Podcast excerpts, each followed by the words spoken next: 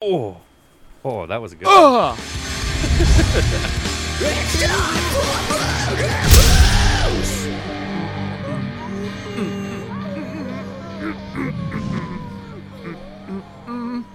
Welcome to Murder Moose Podcast, episode 149, part of the Slashing Cast Podcast Network. It's in the game. Hey! It's in the game. Yes, we are here, and I don't think I ever tweeted out we're watching this movie, so I'll have to do that tomorrow or later after the podcast. But yes, we were watching Mother this week. Mother! Before episode. Children not to shit on my lawn. Yeah, Leatherface himself requested that song when I was DJing, so I like that song better than this movie. Hey, listen, okay, I am fully prepared for you to shit all over this, all right? And I'm prepared to shit. And I'm fully prepared to tell you that you're going to keep your mouth shut at points, because I got notes, baby. Just notes, baby. I'm excited that you didn't hate it, because now it's going to be an interesting conversation. I liked it a lot, too. I like when there's this, because I fucking hated it. We're gonna like tag team wrestling Josh. Josh is like, it's a 2-on-1 wrestling match. Me and Ken are gonna go back and forth and tag each other, and we're gonna drop the elbow off the top rope and like do a Hulk Hogan leg drop, just like not in a racist way because Hulk Hogan is very racist. And then we're gonna do all these things, and we're gonna give you a Stone Cold Stunner. Oh, but all of that sounds so much better than me sitting down and watching this movie. I mean. I don't know, man. You made us watch The Burning a couple weeks ago, so like that was all your fault. I was gonna say we watched Skidamarinky. The Burning was fucking fantastic. Are you kidding? you made us watch Skidamarinky Dinky Doo, Josh. Oh yeah, I did do that. But there was that was because it was very current and there was so much buzz that it was one of those things that we kind of. It's fair. Yeah. It wasn't really me. It was more like the horror community was really yelling a lot, and we needed to kind of see it. It was like, hey, look at that train wreck over there. We got to go and check it out, right? Like it was like watching. It was like the movie infestation of like kryptonite, and we were Superman. That's like that movie was like the weakness that made us all like. For us as ADHD people, but I okay. Yeah, I was just gonna go into this movie. No, we'll do that. No, not yet. Okay, wait. It was a long weekend here in Canada. I'm not sure if it was for you guys. No. We don't have anything in America until like Labor Day. We have Labor Day. Yeah, Labor Day is next month. First weekend in September. Well, the first. Yeah, Monday we have that September. Too. I don't know why. This is August long weekend, so it was fun. Went to the cottage and just chill. How was your weekend? Did you watch anything else other than this? It was hard for me to get in front of a TV. I don't think I watched anything else. Did I watch anything else? I watched a comedy special on Netflix. Which one? I don't even know the guy's name anymore. Like I didn't like he was on like the Netflix was promoting a special, and I was watching more Nailed It. Like Nailed It has a like a if you've never watched Nailed It, it's like. They get really bad chefs to do stuff, like bakers to do stuff, and it's usually just one episode. But then they made a whole like, they made a whole season like where it's a competition, like where they start with like 10 really bad bakers and they go down to like the number one baker at the end. So I started watching that a little bit. I don't think I've watched anything else. And no.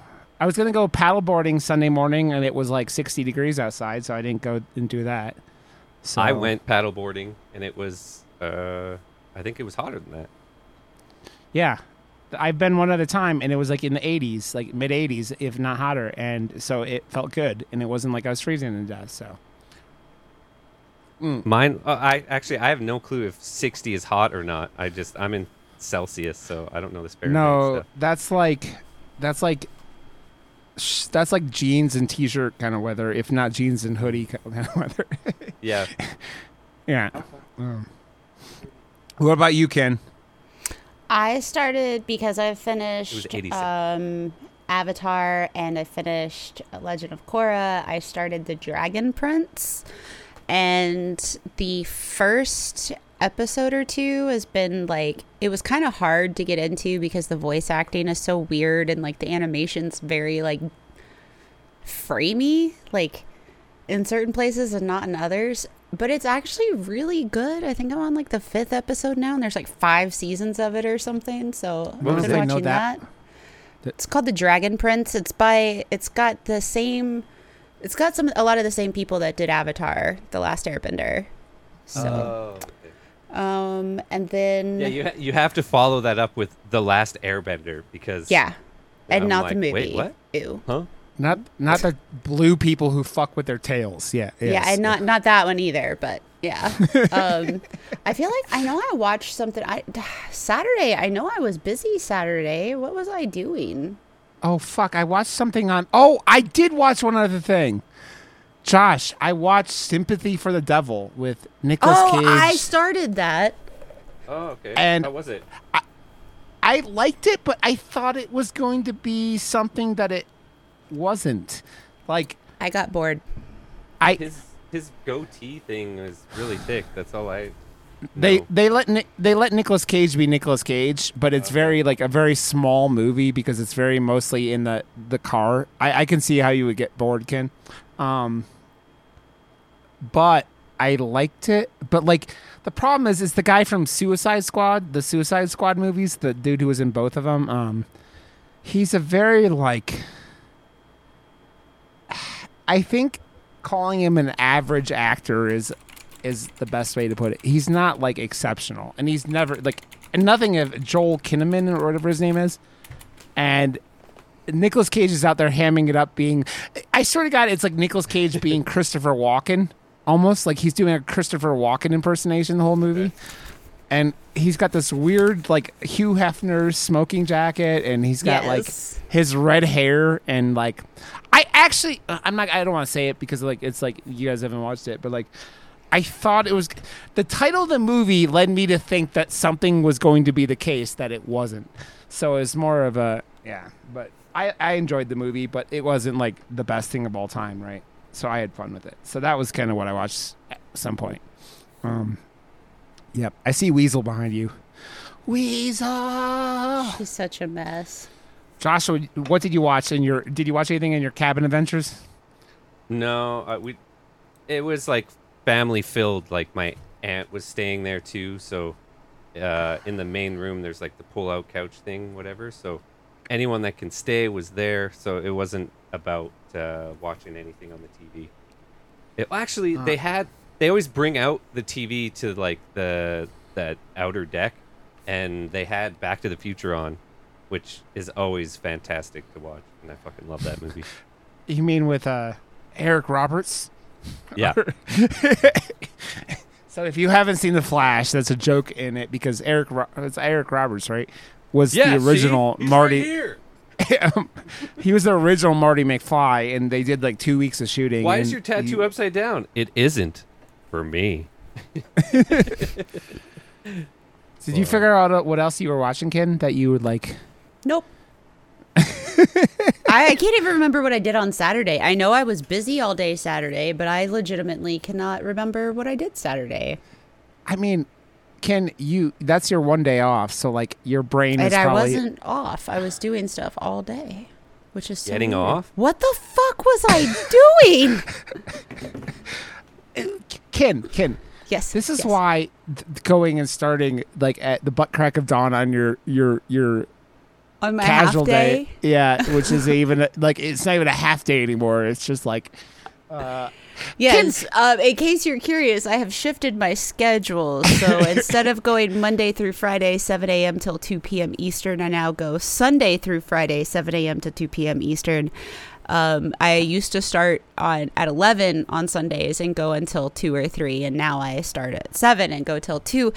And now my week is a blur, and I'm having a very hard time adjusting to it, but it's still new. That one day, 5 hours, has thrown off everything. But, because you 4 hours. Got used to 4 hours. A little bit more like off time. So when you don't have it, it's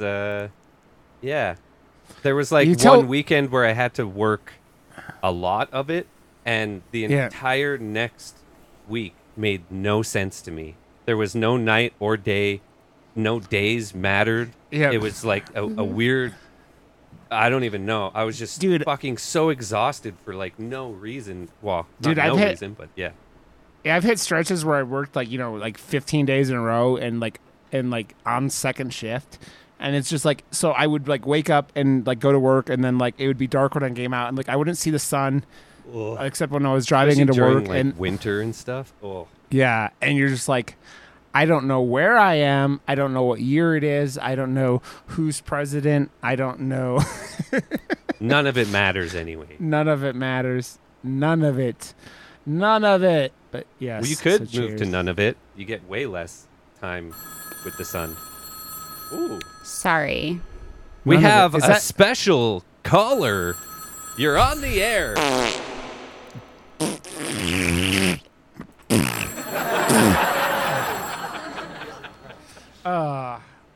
So I have to say we're doing next week is our episode 150, and I want to watch. I do want to watch Martyrs for it. It's so over. You two get to hop on those panty riders and go along on a movie that I'm sure you both will say this wasn't nearly as bad as I expected. It's the one movie that every single person that I know that loves extreme movies has been like, yeah, don't watch it. The people that like extreme movies say don't watch it. No, I think that you it's not that bad. But like the ending of that movie is where, dude, it's very much like it's like Audition, but with it's more, just hyped way too fucking much. Yeah, exactly. With what you're expecting, like you're expecting like the weirdest shit or grossest shit, the most extreme shit, and it's like it's gnarly. Don't get me wrong, but it's not like I can't unsee the things that I've seen. So yes. That's a Serbian film, right? That's the one where you're... Serbian film is the one that Jerry even said, he goes, don't ever... Like, Jerry went over to his brother's house and he was having a party and put on Serbian film for his brother and his brother's friends. Jerry told the story thing on the podcast at one point, and they all were like, fuck you, Jerry. And got so mad. That's the only... That's one of those only films that you just hear and you're like, yeah, this is not worth it. It's about like underage stuff, isn't it? Like, I don't know. It's supposed to be pretty fucking extreme, and it's like, I don't know. But does it have a baby getting a stone cold stunner to get its neck broken? The world may never know. No, I'm just kidding. This one does. Mother does for sure. Oh. Is there anything else? You stink! Oh my god. Cat farts are a hell of a drug, man. We had my nephew's cat like for a week there. Yeah. Bandit. Yeah, you were talking about that last week. It was awesome, actually. It makes me think about, like, I don't know. Maybe I do want a cat. Who knows? You want to know what stinky is? Yeah, this dog stinky. Right here. It's the smelliest little fucking dog you will ever meet in your entire life. She's like, and she says that and like will fart for like 3 seconds at a time, like audibly fart. Like you're like, and she's had like a bad digestive tract the last, like, you know, 6 months or so. So she's on this like special dog food that like she farts and it smells like the dog food. It's like canned dog food, and it clears a room. And we couldn't. Okay, so we had the cat. It was hanging out hard.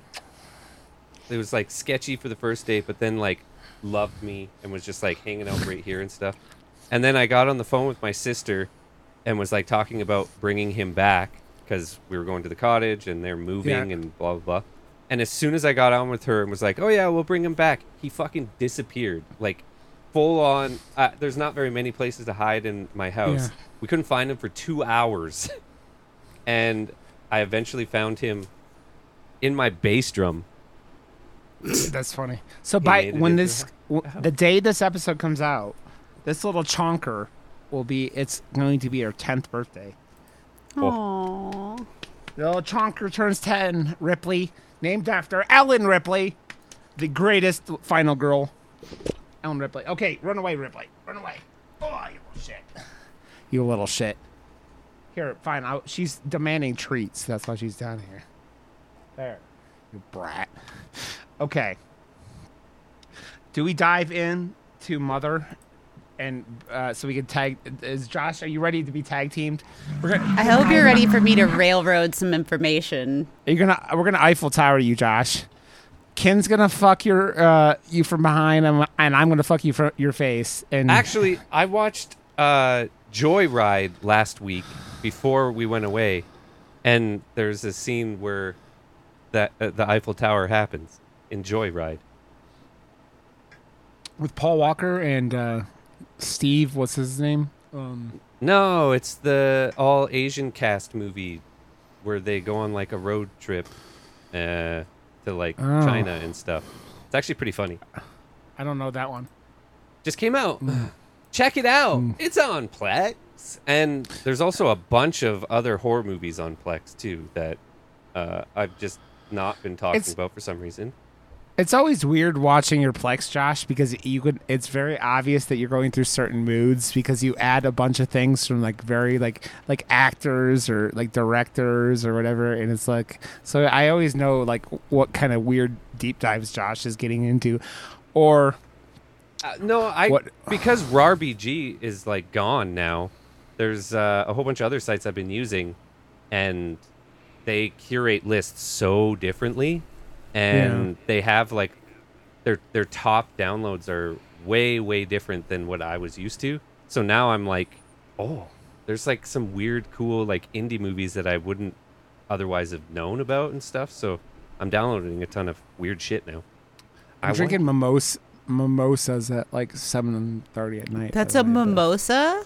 It's a beer that tastes like a mimosa. Oh, see, I would be all about that. It's actually pretty good. I love mimosas. You know who has terrible mimosas? No. Cracker Barrel. Dude, the only thing I expect at Cracker Barrel is like a heart attack and racist old white people. That's like the two things I expect. I'm with you, but they have the best biscuits. Well, not the best biscuits, but they got pretty darn good biscuits, and they've got very good cheddar hash brown casserole. Oh, dude, their food is really good. I love their chicken fried steak. Oh. Oh, it's yummy, yummy, yummy, yummy in the tummy. So, yeah, I actually went with Katie, classy Katie, for the first time to Cracker Barrel last year because she had never been. You trying, Josh? And they live right by one, so. Yep. Okay. Chicken wing. What is that? Chicken wing. Hot dog and bologna. Chilling with my homies. I know this. Skipped the chicken and macaroni. Oh, I forgot it. I'm one, tired. Two, I had a beer. And three, I'm just me. ADHD, man. Things skip my brain. Ken. Okay. Let us dive in to this film, Mother, from 2017. And I will read a synopsis. Okay, and it reads as follows. A couple's relationship is tested when uninvited guests arrive at their home, disrupting their tranquil existence. Okay, I want to start off with something. This is one of the two or three films now, I think the third time I've ever done this, where I watch a movie and immediately go to YouTube and go type in Mother explanation, because I was like, I knew it already, and I think that's why I didn't like it. You knew what the whole like Mother Nature, yes. Yeah, I mean, Mother Nature, God, Adam and Eve, all the things that were in this film. I knew that, and I think that's why I was so annoyed by everything that was going on, because I knew that first, and going in with that knowledge. And if I didn't know that, I would have been like, what the fuck is going on? But because I did know that, everything was just annoying instead. And I'm like, fuck. I could see that, because that's kind of how Midnight Mass went for me. Like, once I learned, like, the whole thing of it, I was like, man, I wish I wouldn't have known. Like, I wish I would have gone into it blind, because it would have made it so much better. Mm-hmm. But So I could see kind of enjoying this if I didn't know that. And yeah, well, I mean, for me, like, I know that you've expressed that you didn't feel it was a horror movie, but I have to tell you, we watched it in Discord. Like, a bunch of us from the community sat down and watched it, and we're typing it out, you know, typing in our text chat. I could not stop ranting about how on edge it made me. It wasn't... Yeah. It had me so anxiety filled. The sound made me anxious. Like, it did a great job, in my opinion, of being scary and hitting certain feelings. It kind of made me think of what Smile, like, it gave me sort of Smile vibes almost. Like, yeah. It, to me, was extremely stressful and scary and unnerving. And it was a lot of that same concept of Smile, where I'm like, no one is listening to her. No one is listening to her. She's trying to tell you something and you're not listening. Like, you're just not listening. And yeah, so continue. I was going to tell you that also, you, along with those lines. She's speaking in third person now. The movie also is very, like, home invasion-y kind of thing, which is also another thing that, like, you know, we've established. Can we just say Michelle Pfeiffer fucking looks fantastic? Oh, wow. They all look fantastic. Shit. Wow. Oh, Ed Harris doesn't. Ed Harris looks like he's like got a foot in the grave, and but he's the part still of that awesome. Was, like the fact that a movie. So I'm just gonna get the good things out of the way so I can take a dump a little bit. The actors, everyone in this, and of course the filmmaker, awesome, like top-notch, like visuals and everything. Concept-wise, I guess if you don't know and you have to ask the question after, it's a ride. But coming in knowing it, it's not as much of a ride and more so. I was annoyed because I knew what she was trying to say the entire time, and no one was listening. And I was just like, man, this is fucking annoying. Well, why do you understand how that could be scary, right? And how that can be like its own definition of horror. Like, because I mean, we can define horror however we want to, but like, well, from the like 3/4 mark on, it was definitely a horror movie for sure. Right. But like for me, even the beginning of it was terrifying. It was unnerving. And it's like Rod was saying, the home invasion aspect, when he just like walked into the house and he's just like, yeah, sure, come on in, have a seat, take a time, blah, blah, blah. I was like, dude, what the fuck? Like, get out. Jesus Christ. Like, what the hell? And I was unnerved, on edge, anxious, freaking out the entire movie. Well, this movie also has that thing where it's like, it's got that weird, like, kind of surrealist, like, thing 100%. Where, like, yeah, where it's like, you're not, like, especially for Jennifer Lawrence, like, her character, Mother's, you know, it's like nothing in the movie is right. Like, when you expect...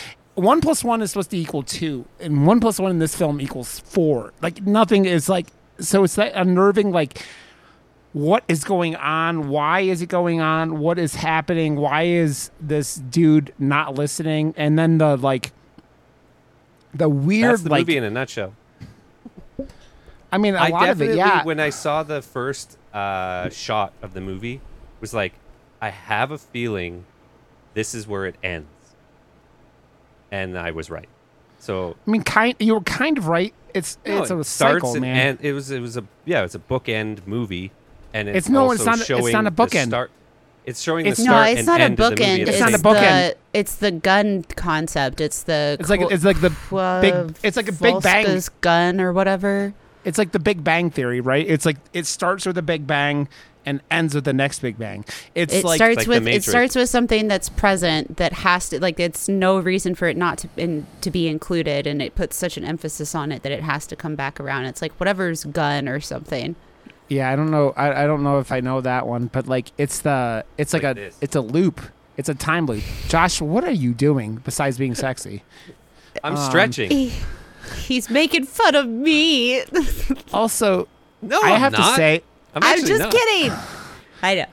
Jennifer Lawrence in that fucking white gown that she's in, like, partially through the movie, is just with no... I mean, I know a lot of us have seen Jennifer Lawrence with cum all over her face because her pictures got leaked during the years ago. And I will admit someone gave them to me, so I saw them. But, like, she was in that white gown with, like, no bra and looking very, very sexy. Also... Well, she's just hot. And I love her because she's not, like... She's... I was thinking about it when I was watching it because she's beautiful. She's sexy. Like but she's not porcelain. You know what I mean? Like she's not what people would define as like perfect, but to me she's stunning. And I like that like she's like Instagram got thickness to her. The light coming through. Well, I think it reminds me, Ken, because I know how much you love Brie Larson. Her and Brie Larson are both kind of odd ducks, right? But they're both like young, pretty women who have been like acting for a long time, right? And it's like, you think about it, Jennifer Lawrence, like it was has been doing Hollywood stuff for nearly 20 years because Winter's Bone was like the mid 2000s, I think that movie came out, where she was like 16. Didn't she win an Oscar for that or get nominated? I think she got nominated as a 16-year-old, and which is fucking nuts. But like, I think one of the weird things with this film that just did throw me off was like the age difference between her and Javier Bardem. It looks like... Also, Javier Bardem is always a creep. Like, I don't know. Is there any movie where he doesn't play a creepazoid? Because I think, like a lot of us, I think the first film I ever saw him in was No Country for Old Men. And then you go back... That was a first? Seriously? I think so. I'll have to go back and look again, but like it's one of the first. Like, and then you go back, and then he's that weird creepazoid like character in the new James Bond movies with like his fucked up teeth and his like melted face and shit like that. And so like, I don't know if I remember a movie or anything where he was not a creepy dude. And obviously, like. This movie has him playing God, basically, and God is like this arrogant asshole who wants like just all he wants is praise, no matter what it means in the long run, which was like the running plot of this film. But like he's a creep in this film, and he was in Collateral apparently. Was he? Mm-hmm. Collateral was like. That was that Tom Cruise movie that was kind of like... Yeah, with Jamie Foxx, which was what I was comparing Sympathy for the Devil to before I saw it. I think this is like Collateral, but with the devil, which is not an accurate statement. It was what I thought it was going into it, though. So. He was in Eat, Pray, Love. I think he was not a creep in that. I've never seen Eat, Pray, Love, so... Julia Roberts. I don't... She eats, she prays, and she loves. I've seen Julia Roberts in Ocean's 12, and I've explained my content for that fucking film before. What about Pirates of the Caribbean? Maybe that was the first thing I saw him in. I don't know. Wasn't he one of the bad guys? Yeah, again, his face was like constantly like drifting away. He was like a squid dude, wasn't he? I don't know. No, not a squid. He was like a porcelain face that was constantly like crumbling. There's one good Pirates of the Caribbean movie. The rest of them are just rinse, repeat, with like extended like casts of bad guys for the rest of them. So yeah, it was just so Johnny Depp could be the typecast character. That was really the about the time where Johnny Depp stopped being an actor and started being Johnny Depp in every single film, because it was like, yeah, between him and the Tim Burton movies, and then and everything else where he was just Johnny Depp. So yeah, Ken. Yes. I have to say, how much of the religion, like nature versus like God kind of thing did you know about going in? Because Josh is saying he knew about it, which ruined a lot of it. Did you know, like, I had no idea of that? I didn't know any of it. And that's what I think made it so good for me. And also watching it with people that have like myself, have a lot of religious upbringing. Yeah. For instance, Ralph watched with us, and he was in seminary school for a very long time. Oh, like, was he was going, yeah. So like he has, I know, right? It's wild. So he has a lot of, you know, experience. And then Bitwise was also very, you know, well-versed in it. And the more that we talked about it, the more I was like, oh my gosh, this is so good. So not knowing any of what the, I guess, allegory would be for this. Yeah. Like, I had no idea. I went in and at first I was like, man, this is so weird. And like I said, I was so on edge and uncomfortable the whole time. And the sound was so good, which, yeah. Josh, I'm actually kind of surprised that you did not bring up liking the sound. But I know you're more visual than audio. But I really, well, like, I mean, it was so good, though. Like, the sound, they did such a great job. There was a breakdown online that I looked at earlier where they were talking about a particular scene where the sound almost sounds like glaciers cracking and pulling apart. Yeah. And it's roughly about the time that the water breaks from the sink. I don't know. It's really interesting. I was looking up, too, about the yellow powder that she's like, she paints on the wall and then she's drinking and all this different stuff. And it looks like, and you guys can let me know if anybody else has an insight on this, it looks like that it could be a reference to the Yellow Wallpaper poem, which it's not a poem. Sorry. It's a short story. Yeah. But it was just really interesting. All these different elements that come together. I found like this beautiful poem that somebody had written that they like to lead back to. But regardless, wherever we want to start with this, I'm happy to dive in. Yeah. Well, I mean, so I, like I said, you know, it's funny. I watched the explanation video, right, at the, you know, of the film, and things start clicking for me like right away because of that. And it's like when you start going, okay, Jennifer Lawrence is Mother Nature, Javier Bardem is God, and then you go, well, that makes Ed Harris Adam, and then the scene where he's throwing up, I still don't know. They're pulling his rib out. Yeah, to pull Eve. Yeah, to make Eve. Yeah. What the fuck was in the toilet though? That's what I'm not sure. Oh, like the like rats or whatever. What? It looked like a It was like a squid monster. You know, I don't know about that one. And then she squishes it. No, she flushes. It flushes down the toilet. Yeah, but she squishes it first, and then it goes, and then spits out a little bit of blood, and then goes down the toilet.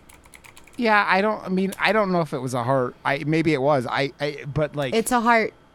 Is it? Yeah, it looked exactly like a. I have like fake prosthetic hearts for props and stuff, and it looked exactly like one that I literally have. So okay, I like it looked like it was alive. That's why it was beating or whatever. Like, where the fuck did that heart come from? So the concept is that it is God trying to help Adam / humanity, even though he was determined to throw his heart away in the pursuit of his selfish goals. Adam threw up his heart while they were in the toilet when you glimpse at Adam's rib hole. Yeah. But it could also be something else. Yeah, I think that, like, Darren Aronofsky is, like, just a fucking... I mean, the man just makes, like, eccentric movies, right? Like, I think, well, probably the one that ever... Like, I've never seen The Fountain, which I think probably got more mainstream access than a lot of people fucking were mad at that movie, too. Because wasn't that movie PG-13? Like, it was like, because I feel like that movie came out right around the same time as like some of the other. I saw it and I liked it, but there's a lot of like, you know, secondary meanings to that one as well. Requiem for a Dream is nuts, and I mean, I still really like that movie. I don't know if I've ever heard a movie talked about with less of the movie ever being talked about like than Requiem for a Dream. Right. So I still haven't watched it, but every time anybody talks about it, I'm like, what's it about? And they're like, oh, well, you know, it's real. And I'm like, okay, but what's it about? And finally somebody was like, drugs. Yes, it's addiction. It's not even drugs. It's addiction. It's addiction in various formats. But when he goes through the toilet, and for someone that hadn't really done much, and then he comes and does that it was fucking. Well, you mean you have Jennifer Connelly double-ended dildoing in an R-rated film? It's just like, wow. Yeah, there's a lot of contrast in that movie. It's crazy. Yeah. I mean, it's got a great cast. That's like Jared Leto when he was at his best, and one of the Wayans brothers. Is it Damon? It wasn't Damon. It was one of the Wayans brothers. What are you talking about? Have you seen Morbius? Unfortunately, yes. I have. Dallas Buyers Club was really good too, to be honest. If you haven't seen it, watch Dallas Buyers Club. I've heard good things about that one too. It's very fucking well done movie. And he was really fucking good in it, actually. So, yeah. Well, it's funny because you know what? The movie that we watched recently, I kept thinking about while we were watching this, was Beau is Afraid. It's got a lot of the surrealism, right, of the whole thing, but I really liked that in comparison to most surreal movies. I'm not overly into them as much as pretty much anyone else, probably. Well. The thing with this film was more of the how the movie played out. A lot of surreal films in my experience have that. It's the guy who did The Lobster and the Killing of a Sacred Deer are the two that I've never seen. The Lobster, but The Killing of a Sacred Deer was the movie that I had to Google after I watched it. I'm like, what? Because the dialogue is also very odd, right. And the way it's written is surreal. This film is more the tones and the plot and the stuff is very surreal, but it's just that weird, it's like when you're watching a movie and the world doesn't work like the real world does, right? Which is very much this film. It's this film doesn't it doesn't make sense until. Fuck. Well, I mean, it doesn't give a fuck because you're telling a story, but I still can. In all your research over there, did they have an explanation for what the Mother Nature's heart why is it a glass? Is it just her heart? How she donates it to the world? How she how she works as how it keeps. Read bits and pieces on it, and I will be completely honest with you. I do not know. Yeah.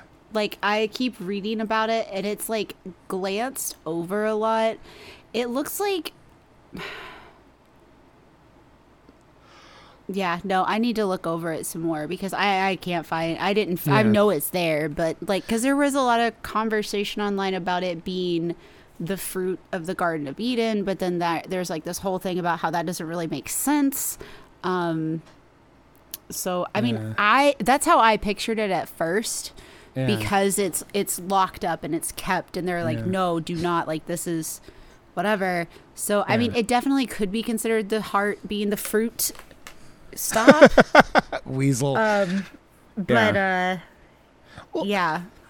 think that, it's that weird, you're sitting there going, before, the tones of everything like that and, what's driving everything, you're it's just an odd film where, Josh, I have to ask, how did you have everything, explained to you beforehand? Or did someone tell you? Did you know beforehand? I don't remember how I remembered from fucking 2017 until now, but something happened in 2017 where I just knew.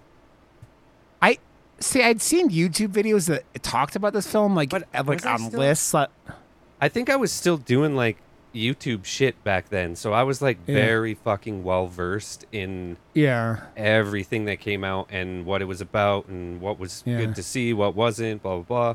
I think I really wanted to see this because I'm a fucking fan of Jennifer, and she's killed it consistently in pretty much everything I've ever watched with her in it, and I was excited. And then I don't know, I think a few of the people that I really align with, we are checking all the same boxes with the movies that we like and the movies we don't like. And a lot of the people that were reviewing it back then were saying, ugh, or were giving spoilers. And yeah, I went in knowing a little too much to enjoy. Yeah, that would do it. I mean, it's that thing where, like, you sit there and when you know too much, it doesn't, like, it kind of ruins things. Also, I want to see No Hard Feelings. I don't know if you guys are. It looks like she's really trying to change people's perception of her on purpose, that she can do a sexier role and a comedic role and that type of stuff. Dude, I have to say another role that was weird in this film, Kristen Wiig and her, like, as the publisher. She's the herald. Yeah. But that scene where she's walking down, like, that room and just, like, popping motherfuckers in the head. Yeah. I'm just like, it is the least Kristen Wiig thing I've, like, I know that's what I said when we were watching it. I was like, I don't think I've ever seen her in anything that is completely serious. Like Bridesmaids, she plays a character that has serious moments, but it's overall a romantic comedy. Yeah. Whereas, like, in this, she is just deadpan serious the whole time, and it's hard to take her serious. Yeah. Well, dude, I don't even think they credit her on the fucking IMDb page.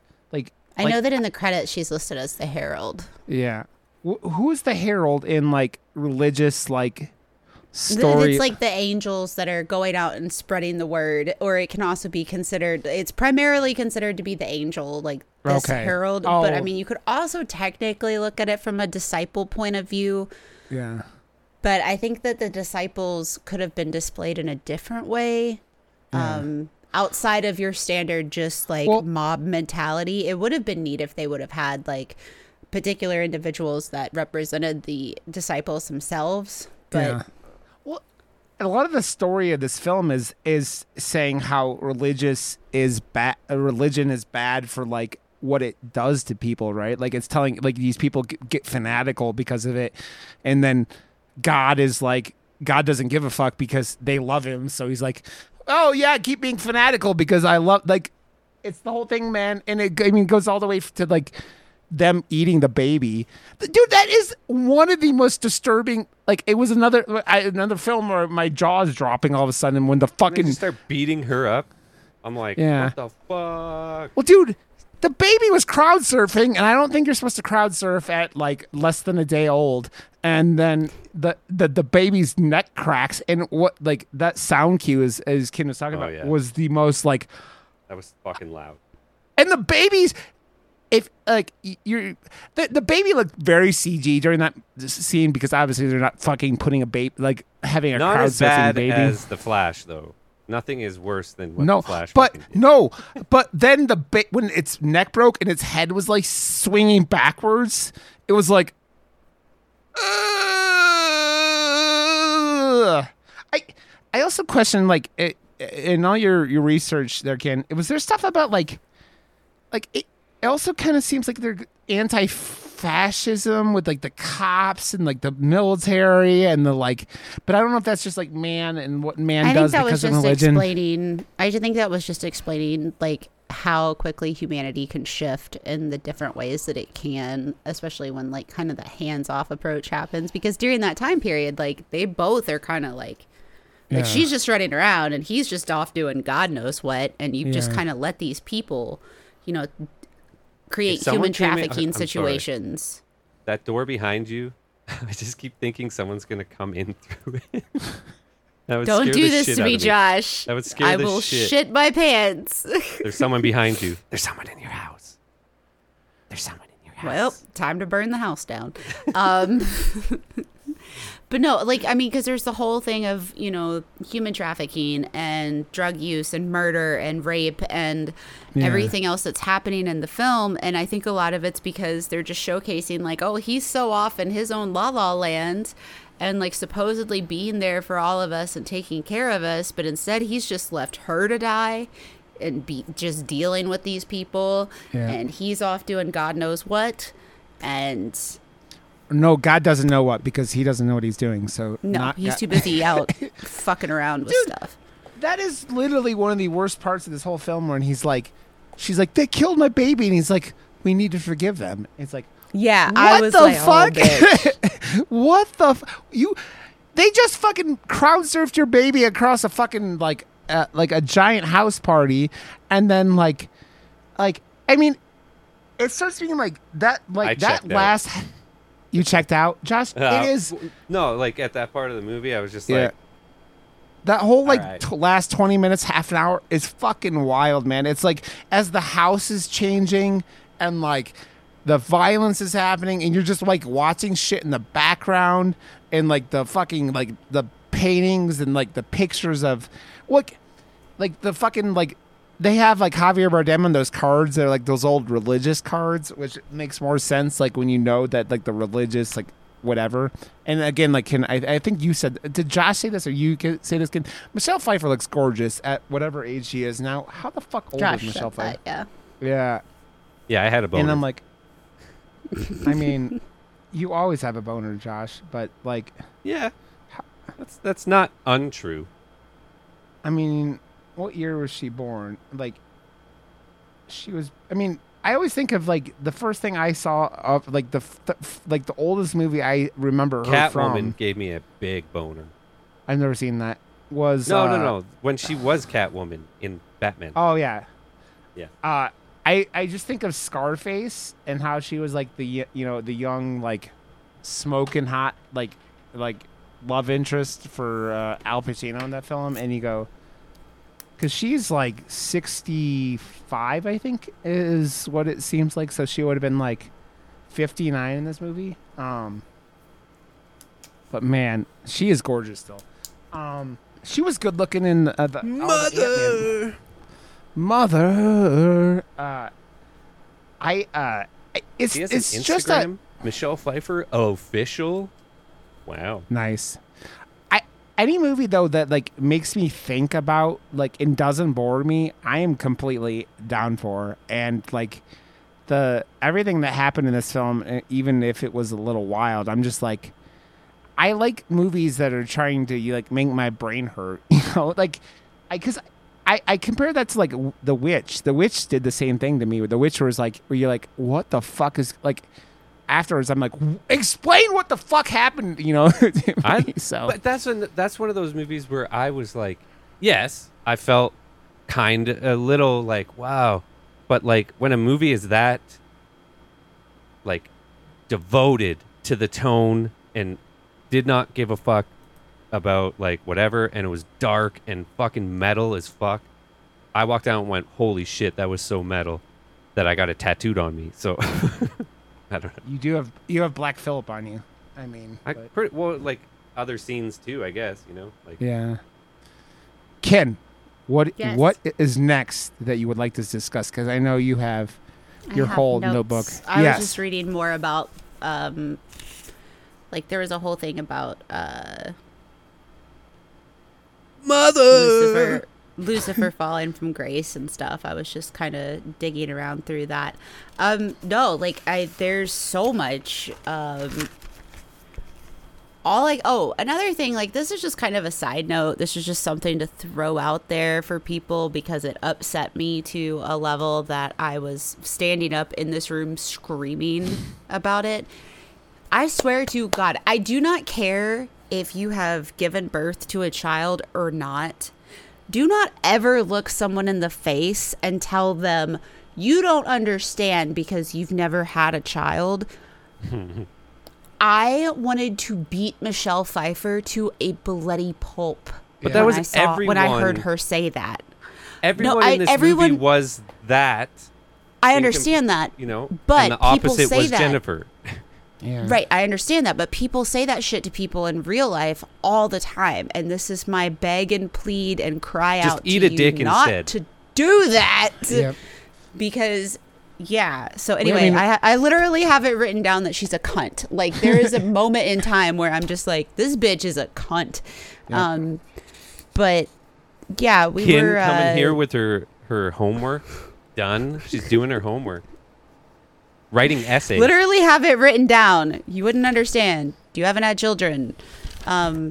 But yeah, I don't know. For me, like, I've seen a couple different discussions of this, but once I like figured out what was going on, when it came to the sink, did anybody feel like I said, I've seen a few different people say that they compared it to the Great Flood. They've compared it to a whole bunch of different things. Did you guys feel it related to anything biblical outside of perhaps the Great Flood? I feel like you can, like you could think of some, like, was it Sodom? Because, like, it's like the people won't listen, and they won't listen, and then God smites the whole town. But, like, maybe the Great Flood makes sense because, like, you think about it, it's like she keeps telling him, no, stop. And they don't listen, right? Everyone. Well, I mean, nobody listens to her, right? Because it's like all about God, and what she wants doesn't matter. Mother Nature doesn't matter. It's why, like, people, like, the house is earth, right? Like, and so it's like you have all these people on earth, and it starts off with, like, Adam and Eve and Cain and Abel. But then, like, over time, more and more people come to Earth, and what happens to Earth, it gets fucked up, right? To the point where Mother Nature goes, "Fuck this," and like you could think of it as something like an asteroid hitting. You could think of it the Great Flood, like Ken just brought up now. But Mother Nature saying "fuck this" and just wiping over, and then, like, basically we're at the point where then it reboots and we start again, right? And that could be, again, the whole thing is the Great Flood, right? At that point where, like, God starts. Well, at that concept, whenever she, like, lights the house on fire and starts over, it's just the idea that, like, basically everything can implode, even though God could have stopped it. But yet here we are. And so his job, like he says at one point towards the end, like she says, you know, I've given you everything I can. I've given you my love. I've given you a child. I've given you all this. Like, what more can you want from me?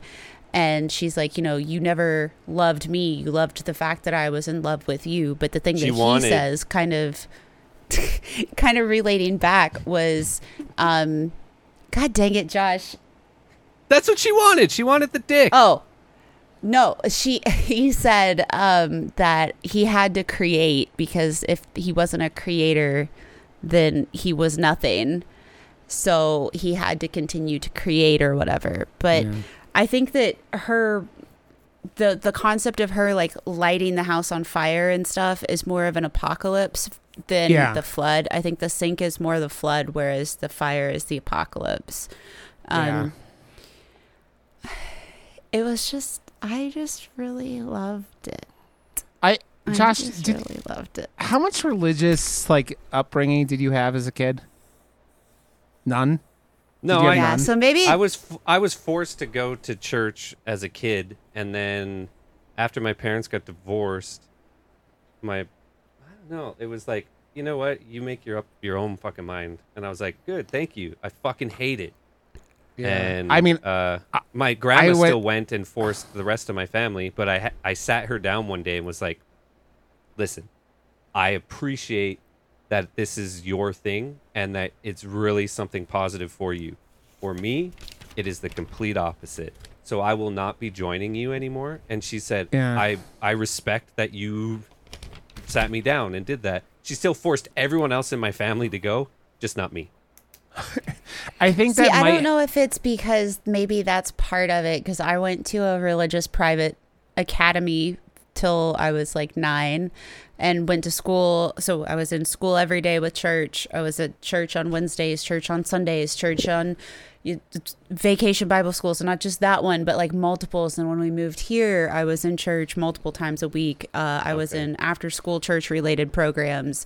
Even when I went into college and wasn't still doing church necessarily, my first college was a private Presbyterian college where we had to take religious studies, like, regularly. And, like, in order to graduate from there, you had to have 2 years of Hebrew. Like, wow. There's a lot that I was around it a lot. So maybe that's part of it. But yeah, I think that is because I grew up Catholic and went through and became, like, confirmed in the Catholic Church and all that shit because of my family. I think that, like, contextually, just, like, that stuff always interested me, even though I didn't, you know, believe in the shit after a while. But, like, yeah, it's the contextual thing of it. Like, like, and the interest is like, that's why I always like when horror does like when I go to the movie horror. Dracula I think in the movie Dracula 2000 where the movie Dracula is Judas in that film, and that's why that movie's terrible, but that was a cool concept for Dracula. No, right? it reminded me of that new Dracula movie coming out that's like it looks like a fucking studio big budget. No one fucking cares. It's gonna flop. Oh, the one with him on the boat. Or yeah, dude, exactly. No, Dracula. Dude, the only reason I know about it is because it's advertised on Spotify all the fucking time. Dude, that movie looks cool, man. I think it looks dope. I think it looks fucking cool. Terrible. I also haven't watched a trailer. Look at Gizmo's lip. It looks like I've watched too many trailers. I haven't watched a trailer. I just hear them constantly promoting it on different Spotify channels. It comes up the last every second video on trailer or for a commercial, and I watch YouTube a lot, and there's a lot of that particular trailer too often, and I'm like, looks like shit. I've never watched the trailer. I it comes on. I'm like, fuck that. We keep talking about it. I don't want these fucking movies ruined for me, and these trailers ruin shit, you know? Yeah, it looks terrible. We had mentioned something about the house a little while ago. Yeah. There's also a lot of conversation about the shape of the house being in an octagon. And then each wall kind of has its own thing, but there's a lot of references that people have pointed out to Dante's Inferno. And it's really interesting reading different elements of it. One of the things being that, you know, the bloody hole in the floor, there's so many different things that it can stand for. But at one point, somebody did mention, it relates to one of the circles of hell, and like her looking down in, and because she's never able to leave the house, everybody else can leave the house. They can go for walks, they can go wherever, but she can't leave the house. Yeah. So she's in her own personal version of Dante's Inferno. Yep. That hole really only ever happened once a month too. So. God damn it, Josh. God damn it. I was like, you know, when that happened, I was like joking about it. I'm like, man, how rotten was that wood? That like that little, you know. Also, oh yeah, let's commend the creativity of beating someone to death with a door handle. Like that was the first time I've ever seen that. Well, I think that was also a really great callback to Cain and Abel, because he picks up a stone, right? Yeah. Like it's a large rock, and that knob was very like stone-ish looking. So when he just beats him with it. It was great. Dude, I still think it's funny that, like, outside of, like, Harry Potter, like, Daniel Radcliffe, that Domhnall Gleeson has done more things since, like, the Harry Potter movies than, like, any other member of that fucking movie. Like, that motherfucker has been in Star Wars and, like, Ex Machina and all these other things. And I'm just like, that dude is, like... And it was another thing. It was like I could barely tell it was him because he's only in it like for a couple scenes. But like, yeah, I did. I think I was like, man, once like you start knowing the undertones of what the story is trying to tell, like, and you're putting characters together, and you're like, oh, he's Abel and he's Cain and all that stuff. You're like, damn, this movie is wild. I like Ken, you're talking about like it's one of those films that like you can like deep dive, and like it seems like there's a 6 years later and people discuss this film like a regular time, like on the internet. There's a Reddit thread where the original post was 4 years ago, and people will occasionally go back to it to ask questions. It's about the yellow powder, and somebody's like, okay, I get it. Like, we all are still watching this movie for the first time, but this post is 4 years old. You're making me anxious. Stop it. Because, like, there's, like, posts from, like, 3 months or, you know, 6 months or a year or whatever that they're responding to it. And they're like, okay, move on. Yeah, that yellow powder is one of those things that, like, they did that weird thing where he has that, like, really, like, old-looking medicine label. And then, like, that you can't read. So it's like, what the fuck is she putting in? Because whatever it is, she stops doing it. Like, is it for her fertility? And then you said it's the same shit she put in the fucking paint that made like there's a conversation that it can be sunlight and sunshine because it's life-giving as well, because like initially she puts gray on the wall and then she adds the powder to the paint and paints that.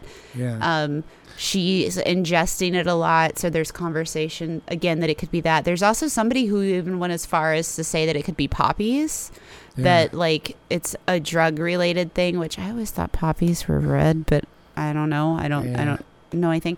But the idea of it being the yellow wallpaper part, I think, is pretty interesting. And apparently the director would not tell anybody, but based on some things that he did say, people, the general consensus is that it has to do with the yellow wallpaper story.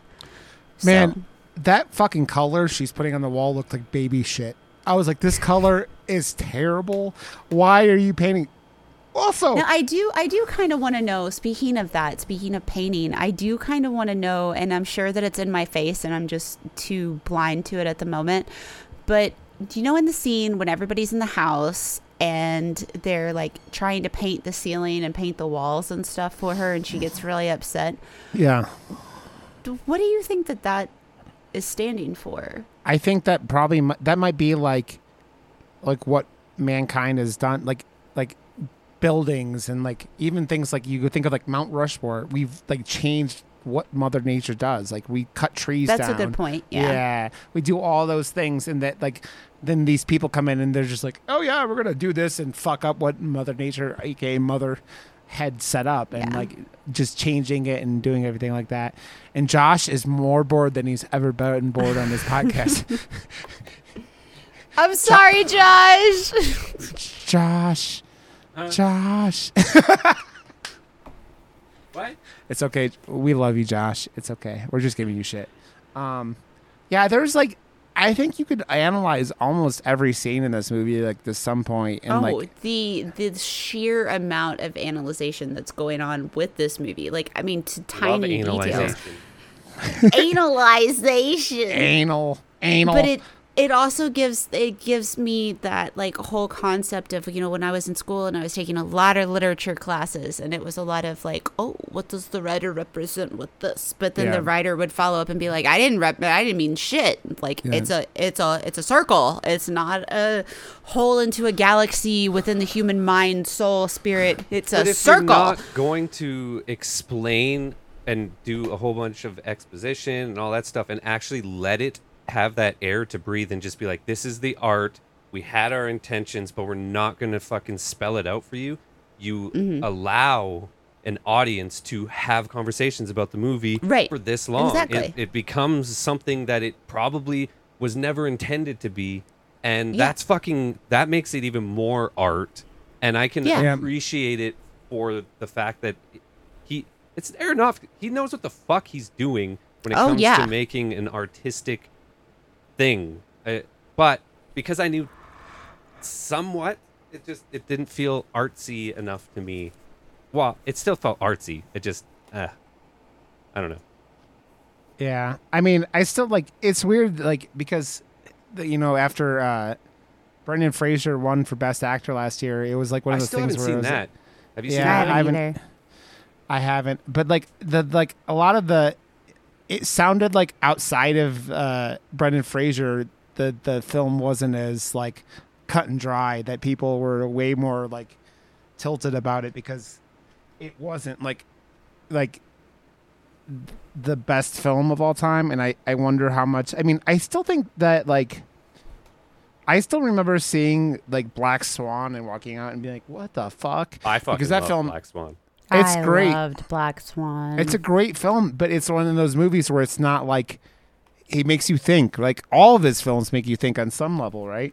So it's just like, man, it's just a wild ride that like I mean, that's why like it's like, you know, I talk about The Witch and when I had to go, and a lot of the same religious, like, you know, things in that film, and like what like they were telling and what the symbolization of all the stuff in that film is. I think it's cool, like you explained it pretty perfectly, Josh. Like when something is sit there and you could debate about it, it's think about it. Like, think about movies like Inception, right? Inception still gets talked about. Like, it's a cool movie, right? But like that ending in that film where Nolan leaves you hanging there, where like the top is spinning. But he really didn't leave you hanging, because the totem of the spinning top was his secondary totem. His real totem was his wedding ring. And if you look at the times where he is wearing his wedding ring, it's when he's in real life, I think it is. And at the end of the movie, he's wearing his wedding ring. So it was just a double thing. So the kids were actually there. He's wearing his wedding ring, and that's real life. But regardless of that, people still talk about that ending to this day because of that. You know, because of that top and spinning and all that stuff. And but I've rewatched that so many times and noticed the, like, she's trying to pull him back. That's his subconscious. And yeah, like I was obsessed with that movie when they. Oh, it's great, man. It's a wonderful movie. See Oppenheimer in 70 millimeter. I'm just gotta say, it's fucking so big. It is so big. I was sitting there looking. I'm like, in 70. It is just so big. Wow. That's what she said, Josh. That's it's so what big. She said. Okay, Ken, anything else that you want to say? Because you're yawning, Josh is bored, and it's late for all of us. So is there anything else you want to talk about before we get out of here? I just want to say, if you haven't seen it, watch it. Even if you now know the information that you know, watch it and give it a shot. It probably, like I've mentioned numerous times, doesn't feel like your standard type of horror, or, you know, it's not going to maybe give most people the same types of fears, just like some of the stuff that we watch that scares other people that I just don't find scary at all. This movie really messed with me. And I don't regret it, to be honest. Like, I wanted to say that, like, even though I didn't like it, I honestly don't regret, because it's not boring. It was one of those ones I was, for sure. I was staying away because of what I heard, and I watched it, and after going, I really didn't enjoy that. But I also don't regret watching it, because there were parts that were like insanely well done that I haven't seen something like that before, and there's enough, like, you know, to this that it's a meal regardless. Also, it comes in at a good runtime. It's like it's basically 2 hours long. I feel like he could have made this 3 hours easily with all the, like, weird bloated shit, like, that's going all over the place and all the messages. I wouldn't be able to do 3 hours. I would have dumped on it so hard. I'm saying a lot of people who make films like this, like the weird, you know, films, can go on and go long in the tooth, and he didn't. Oppenheimer is 3 hours, so yeah. That's because Christopher Nolan doesn't know how to make a movie that's less than 3 hours long, Josh. We all know that. So, okay. Next week we are doing Martyrs. Martyrs. You two are diving into Martyrs because you've never seen Martyrs. We're doing Martyrs for 150. We should watch it together somehow. I'm down. I've been hosting them. Yeah. We'll figure that out then. Okay. I mean, I if you guys want to do that. I would do it. Josh, are you around this weekend? I could do it on Sunday or Monday night. Or Monday. We're going to record on Monday. So Sunday? Actually, I'm at the cottage again this weekend. God damn it, Josh! Fine, hey, we could do it. It's the summer, man. It's actually Halloween at the cottage this weekend because they're not open in October for it. So they do a Halloween in August, and it's fucking, it's a blast. Okay, do you want to watch it Monday, like at 4:30 our time, Josh? That would be too hard. Okay, then we won't be able to do it then. Yeah. Okay. We'll figure it out for a future one. Okay, cool. Yes, so Martyrs for episode 150. Bum. Maybe I'll just watch it with you, Ken, and whatnot. Okay, so go to murdermoose.com. Go to search for Murder Moose Podcast on Twitter, on YouTube, Murder Moose Pod on Twitter. You can find us there. Go to joshwrb.com, joshwrb, was it WRB production design? Or wait. .co or . .co. It's a company, guys. Continue.com, stdmotel.com, stdhotel.com. Look what she can do. I can't do that. And Quaintain, and I know I'm forgetting stuff. Rod_Johnson on Twitter and Twitch, and continue on Twitch. Go follow her there and watch her streams because she's awesome. And that will be all. So we will see you guys next week for Martyrs at episode 150. And we love you, motherfuckers. Thank you for listening. We'll catch you guys next week. And bye! Bye! Bye!